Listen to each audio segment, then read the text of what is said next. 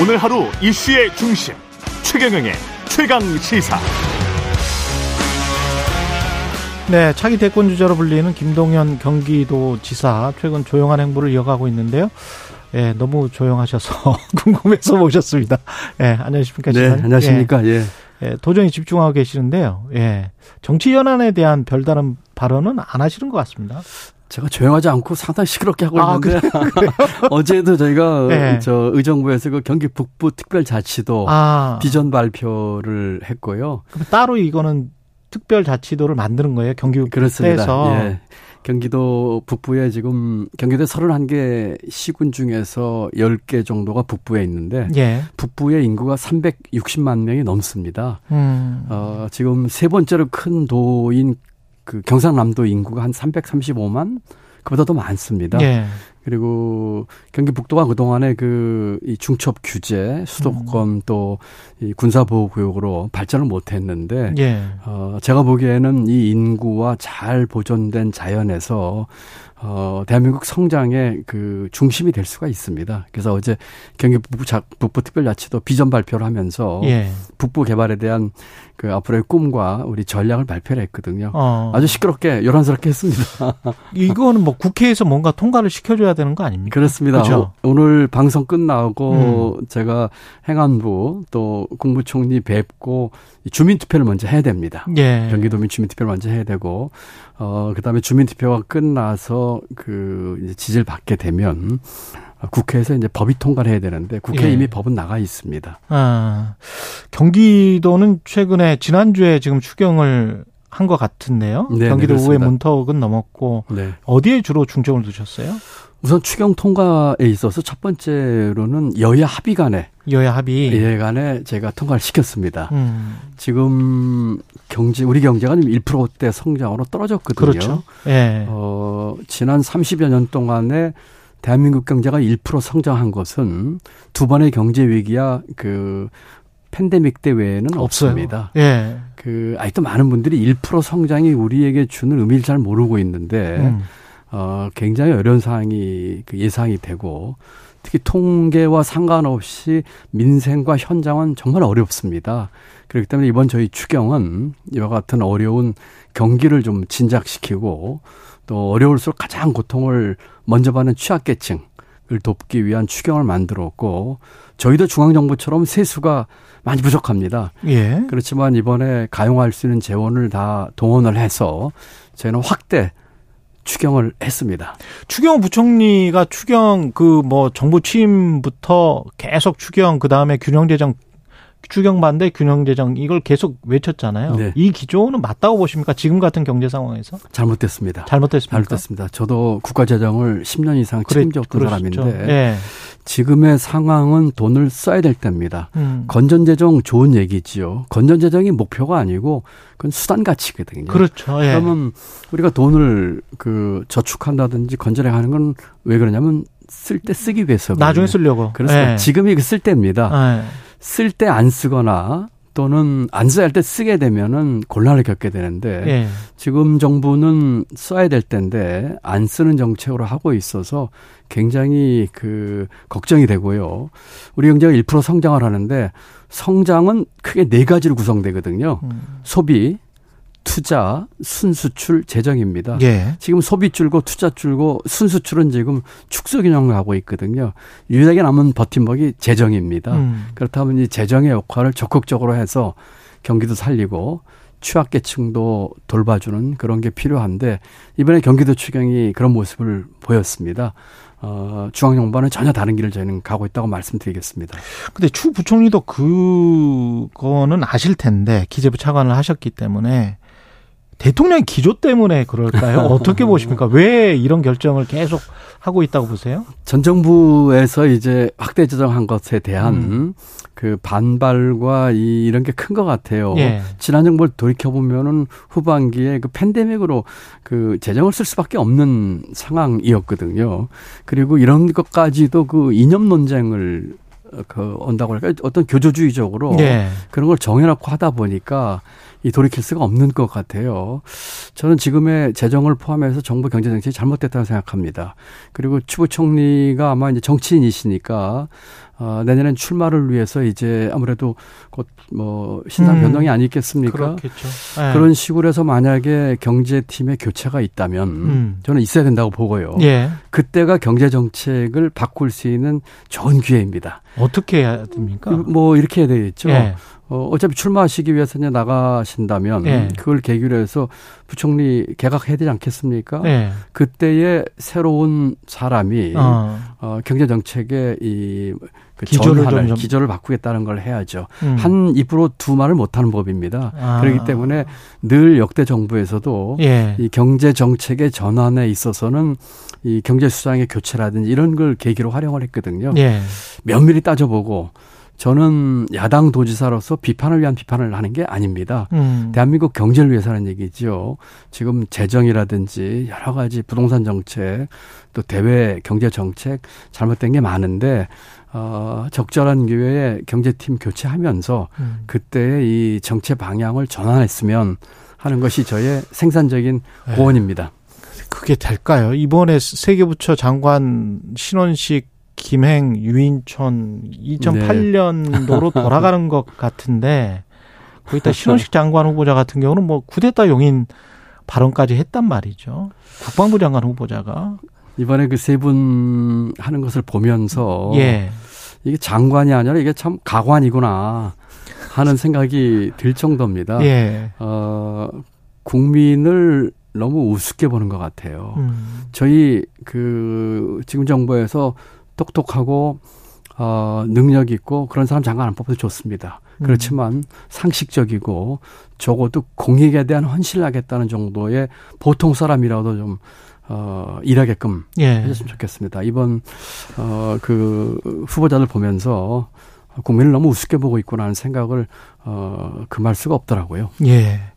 그리고 또 저도 개인적으로 걱정이 되는 게 이제 정부 정책 중에서 탈원전만 네, 탈원전을 네. 지난 정부의 탈원전을 비판하는 거는 뭐 정부의 정책 기조라고 치고요. 그러나 그게 에너지 전환 과정에서 그게 뭐 어떤 걸림돌이 돼서는 안 될 것 같은데 거기에 관한 로드맵도 지금 제대로 제시를 못 하고 있는데 또 유엔 총회 기조 연설에서는 무탄소 에너지 연합 결성을 제안을 했더라고요. 그러니까 우리나라는 지금 잘못하면 중국에도 추월당할 것 같은데 탄소 중립 정책과 관련해서 그 정부가 너무 느리지 않나 이 부분에 관해서 뭔가 명확한 로드맵이 있어야 될 것 같은데 보이는 게 없습니다. 느린 거라기보다는 예. 잘못된 방향으로 가고 잘못된 있습니다. 방향으로 가고 있습니다. 그 이 기후 변화 문제는 예. 그 우리가 정면을 돌파하고 오히려 기회로 삼아야 할 중요한 이 전환점입니다. 예. 예를 들어서 그 산업 시대에 그 박정희 대통령 때 우리는 중화학공업으로 그 일종의 게임 체인저를 만들었거든요. 그리고 김대중 대통령 때 초고속 그 망을 깔면서 게임 체인저를 만들었습니다. 그 당시에 산업화 시대, 정보화 시대에 대처하는 가장 적극적인 대처 방법이었거든요. 예. 지금 이제 기후변화 시대에 맞춰가지고 우리가 여기에 있어서도 그와 같은 것과 같은 대전환을 만들 힘든 일이지만 기회를 삼아야 되는데 지금 무탄소, 지금 에너지 연합, 그 유엔 총회에서 연설하고 이런 것들은 기존에 우리가 기후 변화에 있어서 그 알리백 중심으로 가는 그 방향의 정면으로 잘못된 길이죠. 예. 알리백은 신재생 에너지를 쓰겠다는 그렇죠. 거고 무탄소 에너지 연합은 지금 그 탄소 안 쓰는 예. 그다음에 원전을 염두에 두는 것 같아요. 그렇죠. 그런데 지금 이 알리백이 지금 국제 표준으로 자리를 잡고 있습니다. 앞으로 수년 안에 신재생 에너지를 쓰지 않는다든지 하는 수출 품목에 대해서는 수출하기 어렵거나 아주 큰 금액의 탄소세를 부과할 그렇죠. 수밖에 없거든요. 예. 만약에 이렇게 되게 되면 2040년에 우리 반도체 수출의 3분의 1이 길이 막힙니다. 그리고 많은 상품들이 그런 상황에 있는데 지금 그 무탄소 에너지 연합 뭐 CFA라고 하죠. 예. 지금 윤석열 대통령이 한 그런 방향으로 가했을 경우에는 국제사회에서 뒤처질 뿐만 아니라 문제가 많게 되죠. 경기도는 이미 알리백 선언을 했고 예. 저희가 중앙정부가 하지 않으면 우리라도 하겠다고 해서 지금 이 기후변화에 대한 적극적인 대처를 도정의 가장 중심 방향의 하나로 잡고 있습니다.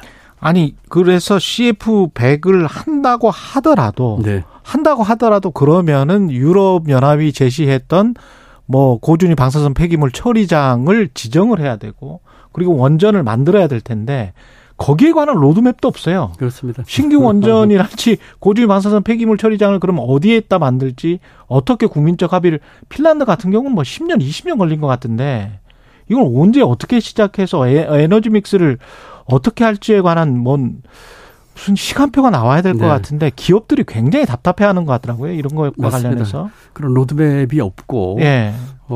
지난번에 발표한 탄소중립 관련된 기본 계획도 보면 모든 그 계획을 이번 정부 이후로 미뤘습니다. 75%를 이번 정부 이후로 미뤘습니다. 2030년까지가 달성할 목표가 있는데 예. 안 그래도 우리가 지금 기후악당 국가거든요. 예.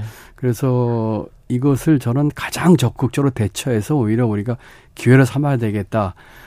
새로운 우리 먹거리가 여기서 나올 수 있다.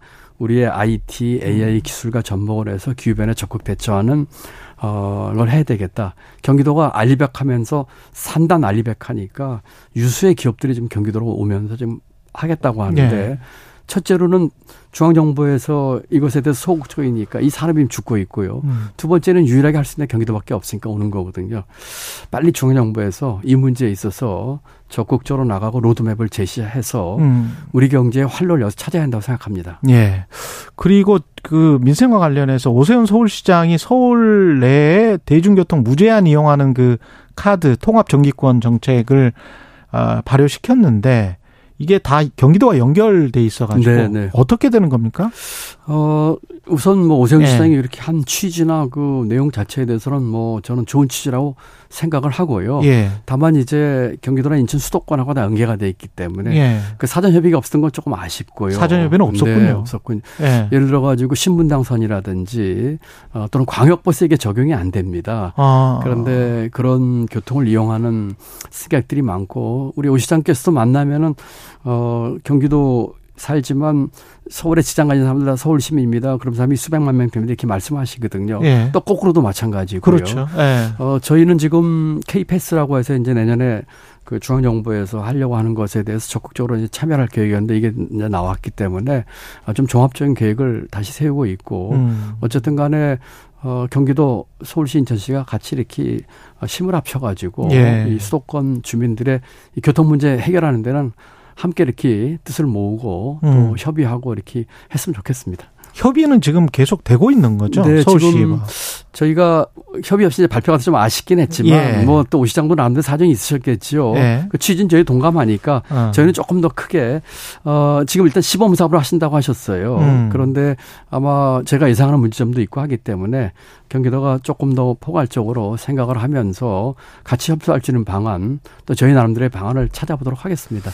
이 지방정부로서는 이례적으로 지금 외교 활동도 활발하게 벌리고 계시는데 캠프 험프리스에 최근에 다녀오셔가지고 필립 골드버그 주한미 대사, 엘고 전 부통령 같은 경우는 뭐 기후 전 세계 네. 기후 대사 같은 분인 맞습니다. 것 같습니다. 맞습니다. 예. 론 디센티스 주지사도 네, 만났었군요. 며칠 전에 애리조나 주지사도 만났습니다. 서울에서. 그러셨어요? 네, 네. 어떤 특별한 이유가 있으세요? 외교가 경제입니다. 외교가 경제다. 그렇습니다. 예. 제가 이렇게 많은 분들 만나고 하는 거는 경기도민 더 나아가서 대한민국 국민 먹고 사는 문제, 잘 사는 문제 해결하기 위한 외교가 경제죠. 그렇기 때문에 하는 것이고 두 번째는 외교는 또 사람 관계입니다. 그래서 이와 같은 것들을 통해서 우리가 할 수 있는 많은 것들, 특히 그 국민들의 먹거리 문제 해결하는 것들이거든요. 예를 들어서 제가 경제부총리 때 예. 미국 재무장관과 휴대폰으로 통화를 할 정도로 편하게 전화를 할 정도의 관계였습니다. 그러다 보니까 정말 어려운 문제 봉착했을 적에 예. 그 전화를 해결한 적이 있습니다. 뭐 제가 그 예. 자세히 말씀드리기는 어려운 사항이긴 합니다만 환율 문제로 한미 간에 아주 첨예하게 대립돼 있을 적에 그렇죠. 전화 통하면서 그 해결을 했는데 그동안 쌓여온 신뢰관계가 큰 역할을 했고 미국 대사께서는 그렇게 얘기했다고 합니다. 진보 인사 중에 가장 대화 잘 되는 사람이 경기도지사고 미국을 잘 이해하고 있다. 이렇게 말씀을 하셨더라고요. 그래서 꼭 미국뿐만 아니고 국제적으로 그 얼마 전에 애리조나 주지사 오셨는데 유일하게 저만 만나고 가셨고요. 예. 정치인 중에는. 예. 그리고 그 같은 주에 또 이스라엘 대사가 오셔서 창업과 스타트업 협의를 제 방에서 같이 하셨고요. 결국 이런 것들은 외교가 경제다. 그런 생각에서 제가 활발하게 하고 있습니다. 환율 같은 경우도 정부 초기 때 이야기가 굉장히 많이 나왔다가 재무부 장관 쪽에서 그러면 미국 재무부 장관이 약간 이제 뭐랄까요 변명 비슷한 이야기를 하면서 안 해줬잖아요. 근데 지금 계속 내년까지도 1,300원대 지금 예측 전망이 계속 나오고 있는데 네. 사실 제가 좀 찾아보니까 EU 같은 나라 중에서도 폴란드도 네. 그 혜택을 받고 있더라고. EU도 통화 수합을 하니까. 예. 그러면 일본, EU, 그다음에 폴란드 같은 나라도 다 사실은 미국의 어떤 강 달러의 혜택을 보고 있는 건데 예. 통화 수합의 혜택을 우리는 최우방국이라는데 미국이랑 제일 가깝다고 계속 이야기했잖아요. 그러면 뭐 좀 해줘야 되는 거 아니에요, 사실? 뭐 환율 문제하고는 좀 다른 문제이긴 합니다만 예. 지금. 한미 이 동맹은 굳건하고 그것이 우리에게 추구해야 한 것에 대해서는 전하 민주당도 조금 더 이견이 없고 그렇죠. 그런 면에서 한미 관계의 동맹, 군사동맹 강화하는 건 아주 좋고요. 다만 이런 것들이 지금 앵커님이 말씀하신 것처럼 이 다른 여러 가지 문제들, 경제 문제까지 포함해서 예. 서로 간에 상생하고 윈윈할 수 있는 정도. 예컨대 한미일 이런 공조를 했다. 한번 질문을 던져보죠. 이 끝은 뭘까? 왜 하는 걸까? 하는 거죠. 어떤 득이 그러니까. 있을까? 예. 자, 한미 관계 동맹은 군사 동맹을 축으로 하는 우리 외교의 골간이니까 단단히 해야죠. 그렇지만 그걸 통해 가지고 우리가 지난번에 금년 5월인가요? 윤 대통령 가가지고 그 반도체나 자동차 문제에 있어서 말 한마디 하고 왔습니까? 못하고 왔거든요. 예. 제가 그 전달에 가가지고 주지사를 만나서 해결해달라고 부탁을 했거든요. 그러므로 한미 관계에 골간을 두고 이런 반도체 칩스라든지 또는 자동차 문제라든지 이런 것들 같이 해결을 해야죠. 그리고 일본은 좀 경우가 다릅니다. 일본과의 관계를 개선하는 건 우리가 뭐 맞는 방향이긴 하지만 예. 한미와 같은 군사동맹이나 군사동맹까지 가는 거는 맞지 않습니다. 예. 이것은 우리 지금 독도 영유권 문제라든지 과거사 문제 해결되기 전에 일본과의 군사동맹 또는 군사동맹까지 간다고 하는 것은 옳지 않습니다. 다시 말씀드려서 한미를 축으로 하는 이 동맹은 강화하되 일본은 개선을 하면 되는 것이고 또 하나 중요한 문제는 중국입니다. 중국이죠. 예, 중국입니다. 예. 중국은 우리 먹거리 문제와 관련돼 있습니다. 그런데 예. 지금 아주 일방적으로 지금 한미일 이런 식으로 해서 동북아의 신냉전 구도를 만드는 것은 우리 국민의 먹거리나 경제 문제로 봐서는 현명하지 않은 길이죠. 예. 그리고 경기도 지사시기 때문에 양평이 경기도잖아요. 네. 양평고속도로 변경 논란은 이 쑥 들어갔는데 이건 좀 파악을 해 두신 게 있을까요? 그럼요. 이건 예. 뭐 저희 그 관내 일이고요. 예. 저희 주장은 이렇습니다. 당초 목적에 맞게 그리고 신속하게 할 수 있는 방안으로 빨리 하자입니다. 그런데 지금 이 노선이 변경된 과정과 절차를 보면 예. 너무나 이상한 것이 많습니다. 그리고 정의롭지 않습니다. 우리가 그런 정의 문제에 대해서 잘 가끔 잊고 있는데 예. 정의롭지 않습니다. 그렇다면은 당초에 수년간의 올바른 절차를 밟아서 한 노선을 손바닥 뒤집듯이 장관이 백지화시키고 예. 이것은 국가 정책을 결정하는 의사결정 체계의 심각한 결함입니다. 국정운영의 난맥상이지요. 등등으로 봐가지고 맞지도 않고 애초에 목적은 그쪽 그 경기도 동북부 예. 국도 6호선 막히는 것 예. 나중에 그 서울 양양까지 하는 고속도로에 연결해서 거기가 지금 아주 악명 높은 예, 그 그렇죠. 지역이거든요. 저도 갈 때마다 그러시죠. 예. 그 교통 그 해결을 위해서 한 것이거든요. 교통 분산을 좀 하려고 한 거잖아요. 예. 원래대로 하게 되면 그 국도 6호선 해결 일부 하고 양양고속도로 해결하면은 가평의 설악 IC하고 연결하게 되면 그게 분산이 되면서 그게 원래 당시의 목적입니다. 예. 그런데 지금 밑으로 빼면서 그렇죠. 새로운 수정안이 나오면서 그 계획은 온데간데 없고 예. 그리고 지금 뭐 특정인 땅 얘기 나오고 있지 않습니까? 그렇죠. 예. 그게 바뀌게 된 그 절차, 왜 바뀌었고, 누가 바뀌었고, 어떻게 바뀌었고에 대한 답이 안 나오고 있어요. 근데 그것도 용역회사가 이렇게 바꾸라고 했다. 그 어떤 검토나 이런 것들을 정부기관 KDI에서 했는데 그게 그렇게 바뀔 수가 있습니까? 용역회사에서 바꾸라고. 전혀 상식적이지 않습니다. 예. 용역회사가 예컨대 어느 정도 수행한 데 의견을 제시할 수는 있지만 예. 이것은 초기에 바꾼 안을 냈거든요. 어느 용역회사가 그런 일을 할 수 있겠습니까? 여러 가지 면에서 의혹이 해소가 되지 않는다면 이것들이 그 빠른 시간 내에 추진하는데 우선 걸림목이 될 것이고요. 예. 또 수정안으로 인해서 노선의 55%가 바뀌는데 예. 그럼 이것들은 앞으로 그 기재부와의 그 타당성 재조사라든지 이런 해당이 되면 또 지연이 될 것이거든요. 예. 그래서 빨리 할 수 있는 예. 당초 목적에 할 수 있는 그리고 정의롭게 할 수 있는 그런 걸 하자는 게 저희 주장입니다. 대통령이 2차 개각 아까 잠깐 말씀을 하셨습니다마는 3명의 장관 후보자에 대해서는 또 어떻게 평가하시는지도 궁금하고 강성으로 계속 가고 있다. 무슨 이제 대통령이 직접 그런 말씀도 하셨어요. 사실은 뭐 야당과 싸우는 전사의 역할 뭔가 여론이 잘못됐다면 싸우는 전사의 역할도 필요하다.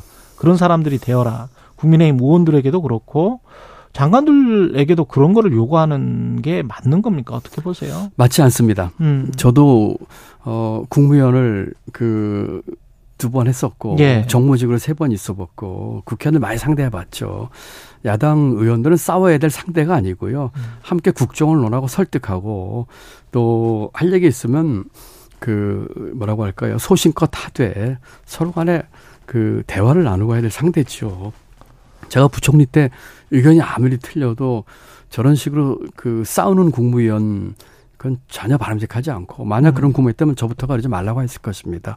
그리고 아까도 그 새로운 후보자들 얘기했는데 정말 국민을 우습게 보는 것 그다음에 최근에 국무위원들이 국회에서 야당 의원들에게 하는 그와 같은 태도, 매너, 언사 이거는 국민들 보기에 정말 바람직하지 않습니다. 국민들이 다 알고 계세요. 점잖게 얘기를 해도 할 얘기하면서 토론하는 그런 모습 보이고 또 서로 대화하는 그런 모습 보여야죠.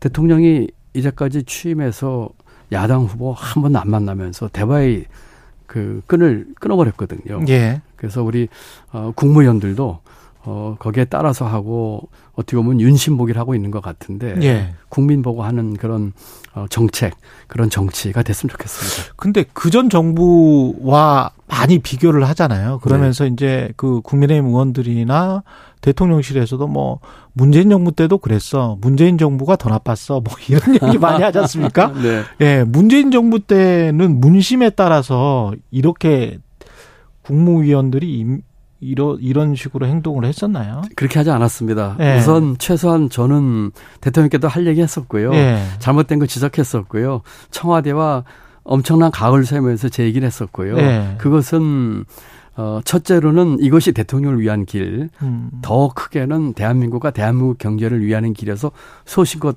했었거든요. 국회에서는 야당 의원들께도 최선을 다했습니다. 늘 국민의 대표라고 존중을 했고 예. 의견 틀린 것까지 제가 굽히지는 않았습니다. 제 예. 소신껏 얘기를 했고 어떤 의원은 제가 부총리 때 지난 정부가 잘못해서 이렇게 된 거 아니냐 경제가 지난 정부 잘못한 거 얘기해달라고 여당에 얘기했을 적에 제가 그렇게 답을 했습니다. 의원님 경제는 흐름입니다.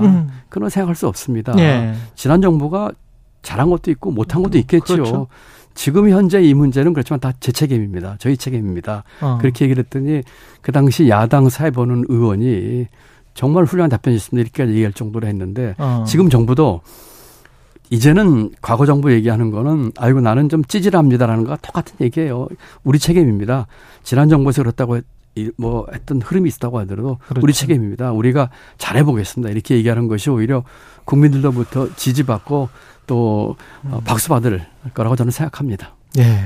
그 민주당 상황을 좀 여쭤보지 않을 수가 없는데 오늘 이제 체포동의안 관련해서 구속영장 관련해서 심사가 있을 것 같고요. 내일 새벽이나 나올 것 같은데 그 여부와 관계없이 민주당은 앞으로 어떻게 해야 될까요? 뭐 지금 상황 없이 예. 안타깝고요. 민주당은 그 저력이 있는 전통 있는 정당입니다. 여러 어려움을 그동안 극복을 했습니다. 민주당의 그 단합과 혁신을 통해서 저는 극복을 하려고 믿습니다. 단합은 모두가 다 만장일치 찬성하는 게 단합이 아닙니다. 그 안에서 많은 이견이 있고 다른 얘기가 있겠지만 예. 또 그게 민주주의죠. 예. 그 안에서 성숙되게 단합된 모습 보여줄 것이고 지금 정치가 실종됐다고 합니다. 민주당 안에서라도 성숙된 정치가 살았으면 좋겠고요. 또 하나는 혁신입니다. 민주당도 우리가 정부와 윤석열 대통령을 비판도 합니다. 저도 비판하지만 저는 이 정무적인 거라기보다는 생산적인 비판을 하고 있거든요. 예. 그런데 민주당도 반성할 점이 많이 있습니다. 혁신해야 되고 고칠 게 많습니다. 그런 그 단합 그리고 혁신을 통해서 국민의 새로운 모습 보여야 될 것이고 만약에 여기서 흔들리고 혼란한 모습 보이면 그야말로 그렇게 되길 원하는 사람들에게 좋은 먹잇감만 주는 것입니다. 그것이 뭐 여당이 됐던 뭐 또는 검찰이 됐던 이 혼란과 이런 상황에서 서로 그 뭐 혼란된 모습 그런 모습 보게 되면은 오히려 안 좋죠. 예. 길게 봐서 민주당이 그걸 그것을 극복할 저력과 그런 힘이 있다고 저는 믿고 있습니다. 그리고 제 경우는 개인적으로는 경기도정에서 좋은 결과를 내는 것, 지사로서 민주당 자치단체장이 하니까 뭔가 달라 하는 것을 보여주는 것이 당의 그런 단합과 혁신을 하는 데 도움이 되는 일이라고 저는 믿고 있습니다. 총선과 관련해서는 생각해 보니까 경기도지사셔서 그 어떤 정치적인 정확한 말씀을 하실 수 있습니까? 법적으로? 선거법 때문에 안 되죠. 네. 예. 민주당의 가장 큰 문제는 뭐라고 보십니까? 그러면 저는 민주당의 자기 성찰이 우선 부족하다고 생각합니다. 예. 대선 패배 이후 지방선거 패배 이후 우리가 왜 졌으며 예. 그리고 우리가 어떤 게 부족했는지에 대한 게 부족했다고 생각을 합니다. 그리고 국민에게 그런 성찰 위에서 민주당이 그 국민에게 비전을 보여줘야 됩니다. 지금의 사회에서 우리가 해야 될 건 뭐고 이런 걸 하겠습니다는 걸 보여줘야 되는데 그런 것이 부족했다고 생각을 하거든요. 지난 경기도지사 선거 때 제가 늘 그랬습니다. 성찰 부족했습니다. 잘못했습니다. 그렇지만 겨울에 그 종자 씨앗 남겨주십시오. 그렇다면 예. 반성하고 개혁하겠습니다. 그리고 새로운 비전 보여주겠습니다. 이렇게 얘기를 했거든요. 그러면서 민주당이 부족한 점이 있지 않았는가. 이제 지금 이런 상황이 몹시 안타깝긴 하지만 함께 우리가 힘을 합쳐가지고 이 어려움을 극복을 해야 된다. 할 수 있다. 네. 이렇게 말씀드리겠습니다. 한 30초 남았는데요. 마지막으로 청취자들께 추석 인사 말씀 부탁드리겠습니다. 네. 추석 한가입니다. 우리 청취자 여러분들 풍성한 보름달처럼 풍성한 추석 보내시기 바라고요. 보름달은 누구에게나 다 비칩니다. 주위에 힘든 분들 어려운 분들 조금씩 돌아보면서 지내는 서로가 상생하고 포용하는 그런 추석이 됐으면 좋겠습니다. 즐거운 한가위 보내십시오. 예, 여기까지 듣겠습니다. 김동연 경기도지사였습니다. 고맙습니다. 네, 감사합니다.